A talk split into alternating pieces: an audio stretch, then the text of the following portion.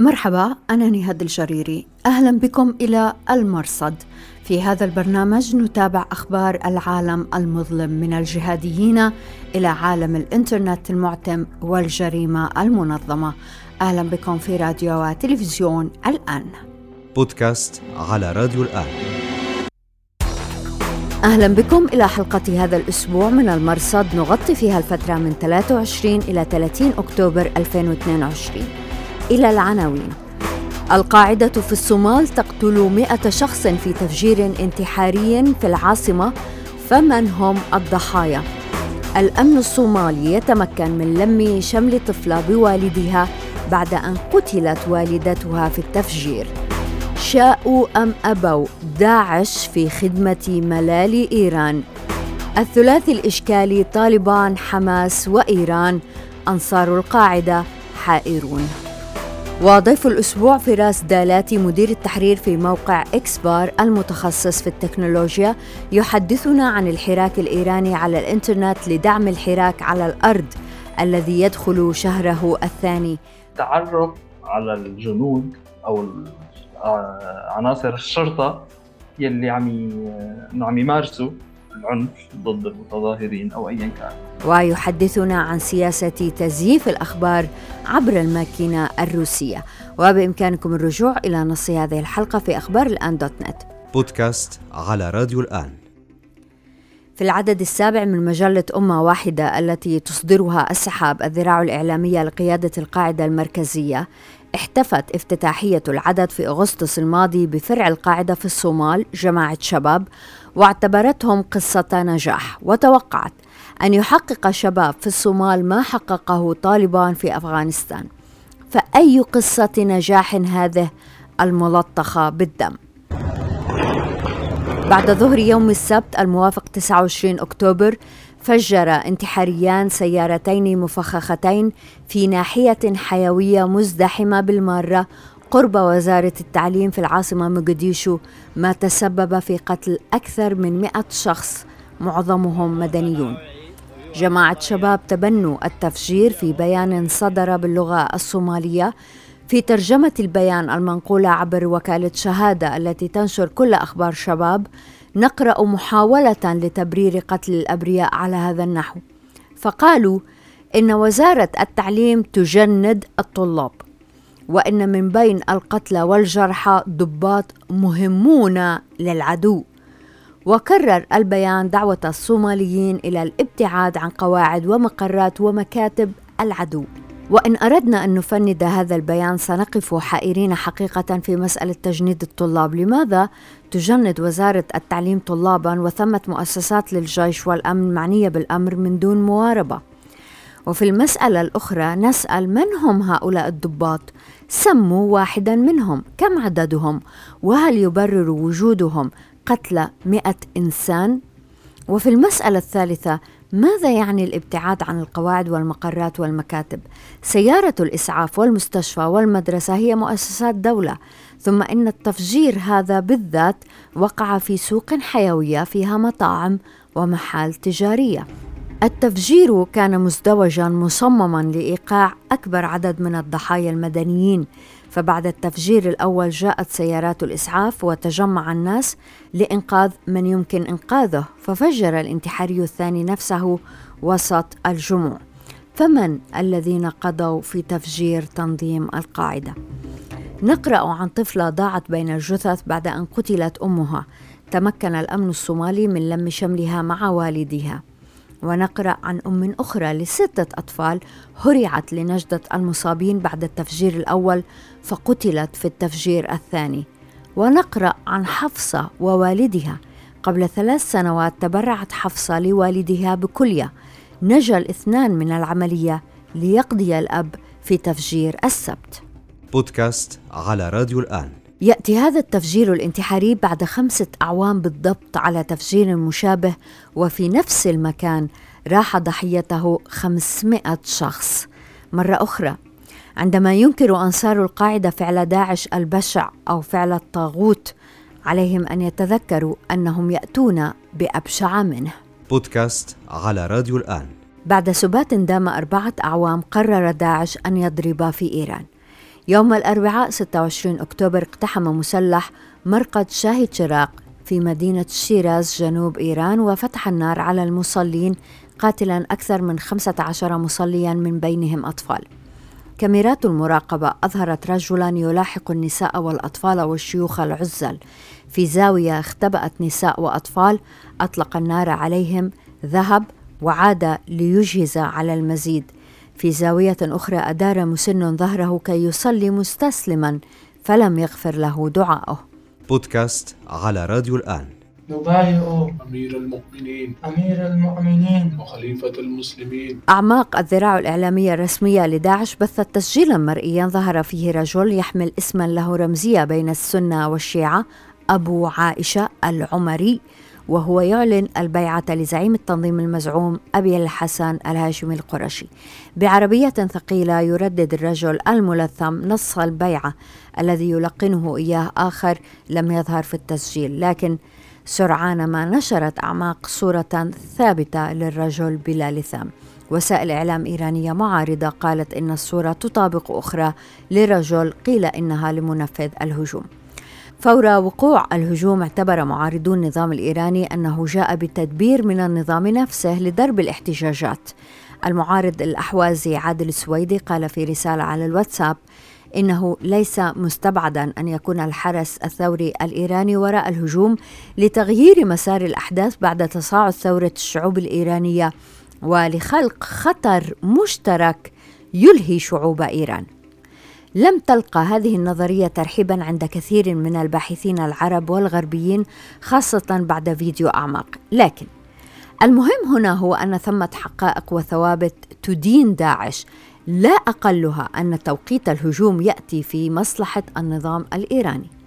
من ناحية وقع الهجوم في ذكرى مرور أربعين يوما على قتل مهسا أميني الذي كان شرارة احتجاجات عارمة لم تشهدها إيران منذ احتجاجات الحركة الخضراء في 2009 وإذ يحاول النظام الإيراني جاهدا خلع الشرعية عن هذه الاحتجاجات بتجييرها إلى جهات خارجية لم يكن ليتمنى أكثر من هذا الهجوم حتى يستثمره في إخماد المظاهرات وإثبات وجهة نظره. بودكاست على راديو الآن الرئيس الإيراني إبراهيم رئيسي اعتبر أن الاحتجاجات مهدت لهذه الهجمات الإرهابية.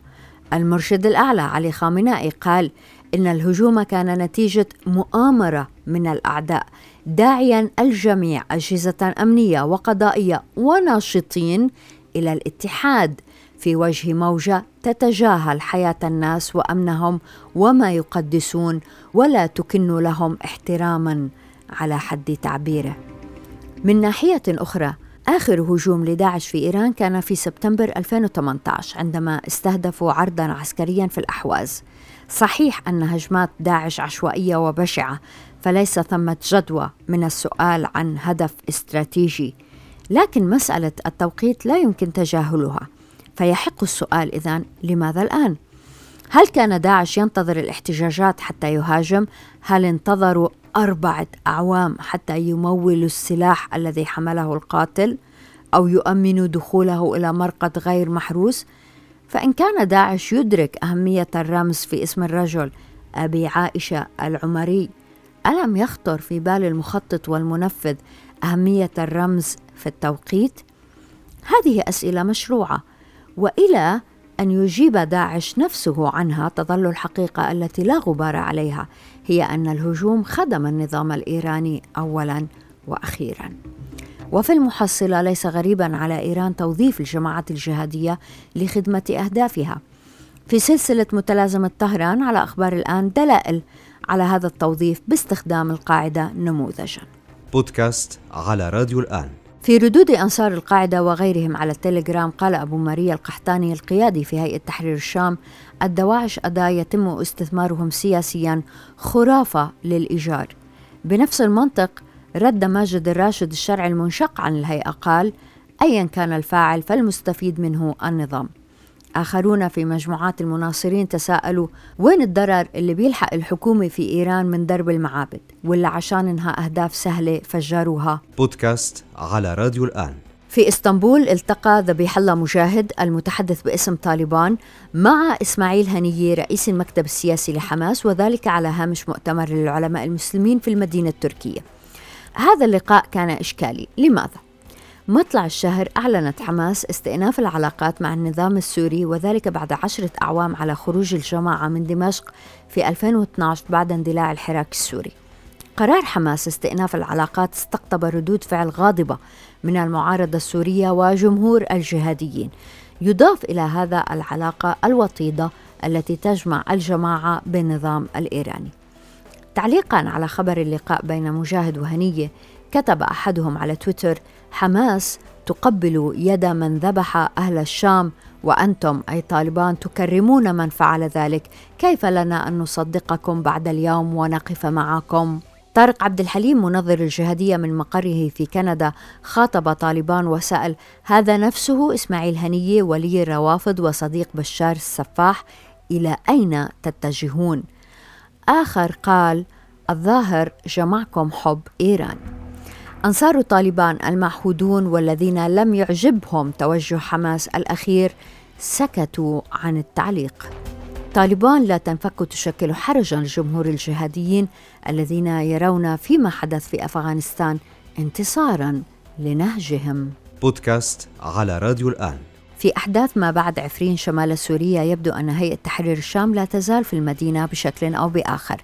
حساب أبو هادي على التليجرام قال لم يخرج الجولاني من عفرين ضاربا بعرض الحائط جميع المناشدات الثورية والمنظمات المدنية والحراك الشعبي بما سيخلق ذرائع عند أعداء ثورتنا لدخول الإرهاب إلى المنطقة. في الأثناء لا يزال أنصار الهيئة يروجون لفكرة الوحدة بين الفصائل في إدلب وحلب وما أبعد من حلب ويحاولون إثبات صواب نهج الهيئة وأنهم الأجدر بالراية. بعد إغلاق مدارس في إدلب لعدم توفر رواتب للمعلمين أعلن الجولاني زعيم هيئة تحرير الشام عن تحويل جزء من موارد الهيئة إلى حساب المؤسسة التعليمية. الجولاني حضر اجتماعا لمجلس الشورى هذا الأسبوع. وفيما نشرت ما يسمى بوزارة الداخلية التابعة لهتش إلقاء القبض على عصابة سرقة سيارات نشر حساب مسمجر الثورة السورية على التليجرام مقالة أنه إحصائية لبعض المسروقات اليومية في إدلب وريفها والحقيقة هذا الخبر فيه شيء من الطرافة وربما سخرية. علق مزمجر الثورة السورية وقال حسب الأرقام التي تم إحصاؤها فإن حالات السرقة انخفضت بنسبة 61% بعد اقتحام هيئة الجولاني إلى عفرين وانشغالهم بنهب المنطقة هناك. بودكاست على راديو الآن. أهلا بكم دائما في راديو وتلفزيون الآن. نرحب هذا الأسبوع بالأستاذ فراس دالاتي مدير التحرير في موقع إكسفار المتخصص في كل ما هو تقني. هذا الموقع متميز لأنه باللغة العربية ولأنه يواكب كل ما هو جديد كمنتجات وأخبار. شكرا جزيلا لوجودك معنا فراس. شكرا كثير لك أهلا. آه فراس الأحداث في إيران تدخل شهرها الثاني. الحراك على الأرض يقابل حراك على الإنترنت. السلطات من ناحية تقمع الإنترنت بين قوسين تحجب مواقع وخدمات. وعرفنا من موقع إكسبار إنه في تنسيق غير مسبوق بين مزودي الخدمات في إيران والخارج لتجاوز هذا الحجب. كيف ممكن توصف لنا اللي عم بيصير ولأي درجة هو مهم؟ آه، أوكي بالضبط. هلأ الفكرة إنه للأسف يعني تسارع الأحداث السيئة بعدة بلاد حول العالم مؤخرا فتحت مجالات أكبر وأسرع بكثير مما كان متوقع للتعاون الرقمي يعني بين المحتجين أو بين اللي عم يتعرضوا لقصف أو ايا كان يعني. هلأ بإيران تحديدا وبتسارع مذهل يعني خلال أيام يعني حتى في تقرير انتشر آه، بيوضح أنه بعد مقتل مهسا أميني واندلاع الاحتجاجات بيومين أو ثلاثة فقط بلش هالحراك هذا ينتشر على الإنترنت. هلأ شلون عم يتم انتشاره بعدة طرق؟ هلأ آه إيران معروفة يعني مثل مثل عدة دول أخرى بتمارس نوعا ما سلطة وطمع أعلى على الإنترنت. تحجب خدمات بتمنع قصص بتمنع برامج بتمنع وصول إلى آخره. هلأ الحراك رقميا خليني أقول بالفضاء الرقمي شلون عم يصير؟ عن طريق عدة شغلات. في قنوات تليجرام. كونه تليجرام يعني دائما التطبيق اللي بيلجأوا له التطبيق الأول يلي بيلجأوا له الناشطين بأي مكان نظرا لأمانه العالي خلينا نقول وصعوبة تطبيق السيطرة عليه أو الرقابة. ففي عدة مجموعات على التليجرام أشهرها مجموعة أطلس مجموعة مارفن ومجموعة ريد بلو. عم تشارك باستمرار شغلتين. أولا أخبار وتحديثات لحظة بلحظة من الميدان من الأرض وبالتالي هي عم تأمن تنسيق بين المنظمين الاحتجاجات. بعيدا عن الاتصالات الرسمية أو المواقع اللي بتخضع للرقابة الحكومية. اثنين وهو الأهم أن عم يتم مشاركة خوادم في بي إن شغالة ممكن الناس يستخدموها بعيدا عن الرقابة الحكومية. مثل ما بنعرف ال VPN لأنه بيعطي المستخدم IP ثاني غير ال IP تبعه اللي هو فاتح منه وبالتالي بيصير صعب أو حتى مستحيل على الحكومة تتبع الشخص هذا من وين فاتح إذا كان متصل على ال VPN فهالقنوات هي وغيرها طبعا؟ يعني في عشرات القنوات ولكن هدول من أكبر شيء. عم يتشارك عليهم هالبروكسيات وطرق التحايل خليني أقول على الرقابة.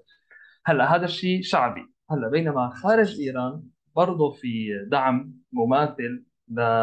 كمان للهروب خليني أقول من السلطة الرقمية. مثل أشهرها الشيء اللي عم تعمله مجموعة تور اللي هي ناشره لمتصفح تور اللي هو يعني من أوائل ومن أشهر المتصفحات الآمنة. برضه كمان اللي بيخفي البروكسي وعنده عدة ميزات خليني أقول تمنع الرقابة. فمجموعة تور هن عندهم ال website طبعا. طبعا أكيد يعني فيه ال tools اللازمة للهروب من الرقابة. إضافة لهذا الشيء عندهم مجموعة تليجرام عليها حوالي 11 أو 12 ألف شخص. كمان كرسوا المجموعه بالاضافه لصفحه مخصصة على ال website لا يضلوا يرسلوا كمان IP ات آمنة يقدروا يتصلوا من خلالها بمتصفح تور المتظاهرين أو النشطاء أو ايا كان ليفلتوا من الرقابة. بالإضافة لنصائح مستمرة على ال website وعلى القناة إنه شو يعملوا شو أفضل الممارسات للتصفح آمن على الإنترنت. كمان أحد أشهر الجهات اللي عم تدعم هذا الشيء هن إدارة تطبيق سيجنال. سيجنال هو كمان فينا نقول يعني يضاهي تليجرام حتى أفضل منه بعده أوامر من امور من ناحية الأمان تحديدا. ف كحل مؤقت هن قالوا لمساعدة الأشخاص اللي بإيران أضافوا دعم اللي هو للبرنامج للتطبيق سيجنال نفسه اسمه proxy TLS يلي هو مثل شهادة أمان بيتم إدخالها للتطبيق. وطبعا حطوا يعني نشروا صفحة على موقعهم الرسمي لتوضح الخطوات أول بأول لكيف ممكن تثبيت هي الشهادة على تطبيق سيجنال. هي هي كمان شهادة تشفير. يعني هي تطلع لك حتى هي شهادة لما بتفتحي موقع HTTPS الأخيرة ال S هي وجودها بيعني وجود هي الشهادة شهادة TLS كانت قبل حتى في الإصدار قبل شهادات SSL فكمان سيجنال أضافوا هذا الشيء لتطبيقهم. ليسمح بالتواصل ونقل المعلومات عن طريقه بعيدا عن الرقابة وبأمان تام. هلأ في عدة جهود أخرى ولكن يعني هدول الجهود الأساسية للتطبيق وللهروب من الحجز فراس في المقابل مجموعات هاكر إيرانيين مشهورين لا يزالون يعملون مع النظام الإيراني. هلأ بصراحة يعني مؤخرا من كم شهر وجاي بلشت تضعف إلى حد ما مجموعات الهاكرز الإيرانيين. هلأ خليني فاجئك لأقول إنه مجموعات الهاكرز اللي بإيران حاليا جزء كبير منها ما رح أقول الأعظم بس يعني جزء لا يستهان فيه منها. عم تشتغل برضه لصالح تظاهرات يعني ضد النظام. هلأ رح أجي للمجموعات اللي عم تشتغل مع النظام. ففي عدة مجموعات بالتعاون مع مجموعة انونيموس الشهيرة اللي هي تكاد تكون أشهر مجموعة هاكرز بالعالم. اطلقوا شيء اسمه Operation Iran أو عملية إيران. هل طبعا في هاشتاج يعني على تويتر إذا تكتبي هاشتاج Op Iran بيطلع لك يعني آلاف التغريدات تشوفي شو عم يشتغلوا. ببساطة هي ال operation أو العملية انطلقت بالتنسيق بين مجموعات الهاكرز الإيرانية مع مجموعات الهاكرز برا.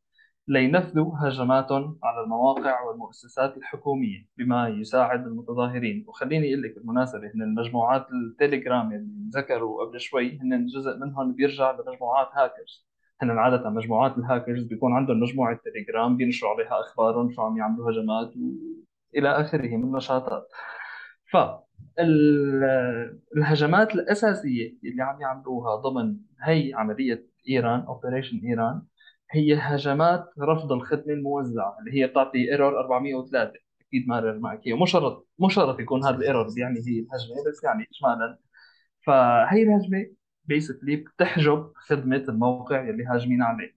وفعليا صاروا محققين يعني هجمات كبيرة يعني من أكبر الهجمات اللي قدروا يهجموها هجموا على موقع مركز أبحاث الطب الشرعي. إذا بتفتحيه بيطلع hacked by ايران العنوان تبعه.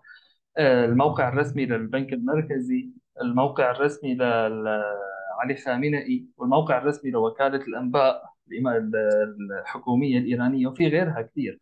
هلا بعض هي المواقع طبعا يعني restore ترجعت بعضها ظلت منكرة ولكن قدروا يضربوها. وحتى بالنسبة لموقع أبحاث الطب الشرعي إيه سربوا ال database حجمها فوق ال 100 ميجا بايت. هلا انت تقولي 100 ميجا بايت هو حجم كثير قليل. ولكن بالنسبة لقاعدة بيانات اللي بتكون يعني فهرس الشخص فيها KB ات ف 100 ميجا بايت هي رقم كبير نسبيا.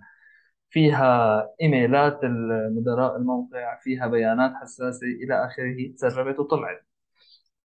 فنوعا ما يعني في تنسيق غير مسبوق صراحة بين مجموعات الهاكرز خلينا نقول الأخلاقية. يلي عم تشتغل مع المتظاهرين المحتجين.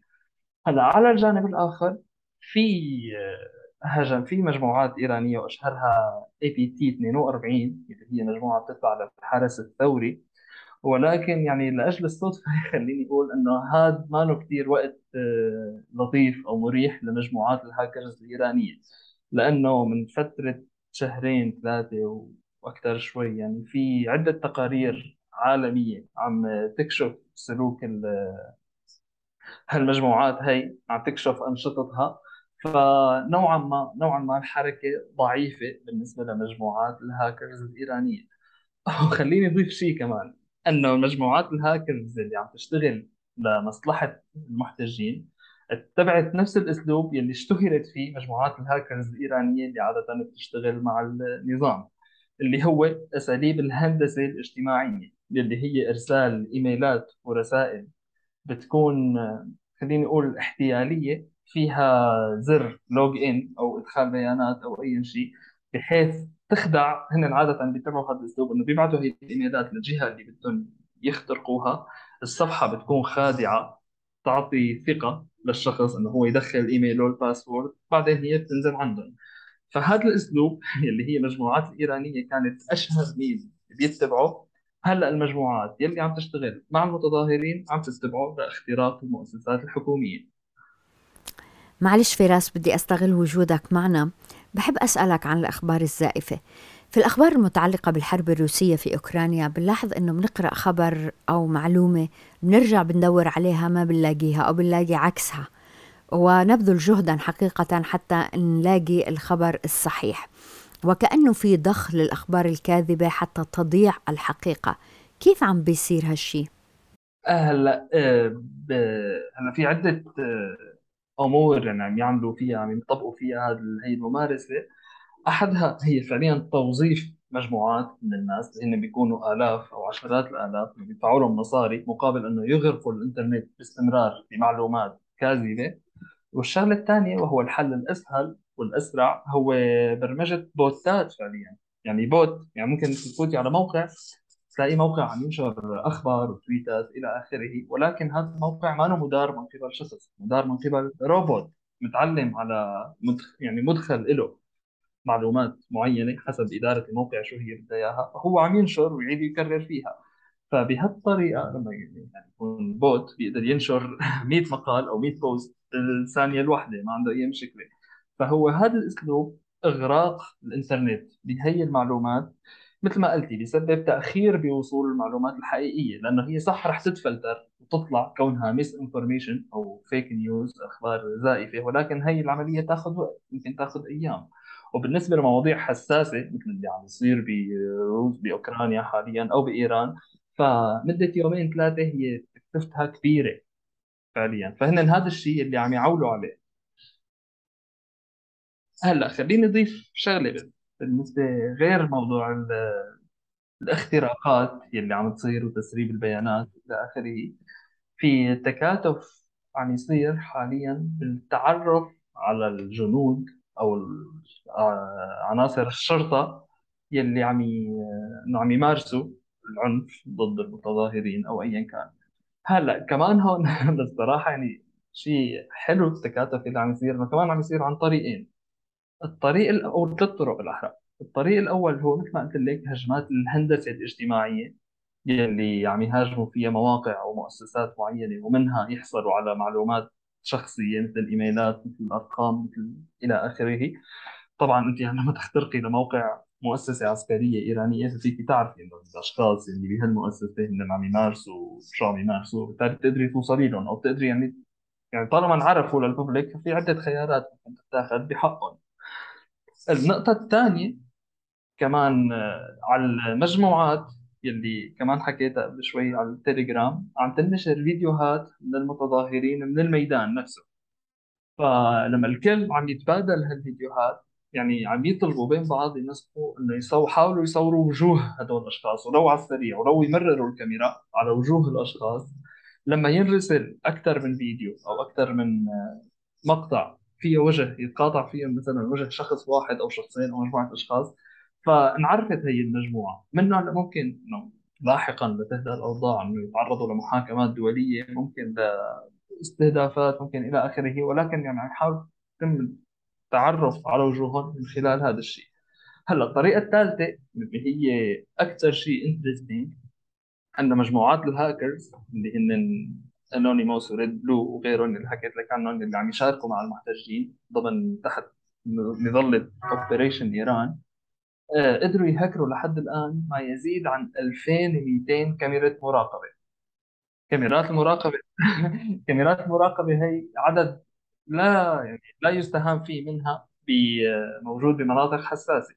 فكمان من خلال المقاطع يلي عم تتسرب من هالكاميرات المراقبة أو من خلال السيطرة عليها وفتح بث مباشر. كمان عم يتم التعرف على وجوه أشخاص عم يفوتوا ويطلعوا من أماكن محددة عم ي... من أماكن استراتيجية سرية كثير. فهن هدول ثلاث طرق بشكل أساسي وصار يعني كمان يتحقق نتيجة جيدة جدا التعرف على مئات الأشخاص من المنخرطين بأعمال العنف. فراس دالاتي مدير التحرير في موقع إكسبار المتخصص في كل ما هو تكنولوجيا. شكرا جزيلا لك. شكرا شكرا كثير لك. وشكرا جزيلا لوجودكم معنا في راديو وتلفزيون الآن. أنا نهاد الجريري مع السلامة. بودكاست على راديو الآن.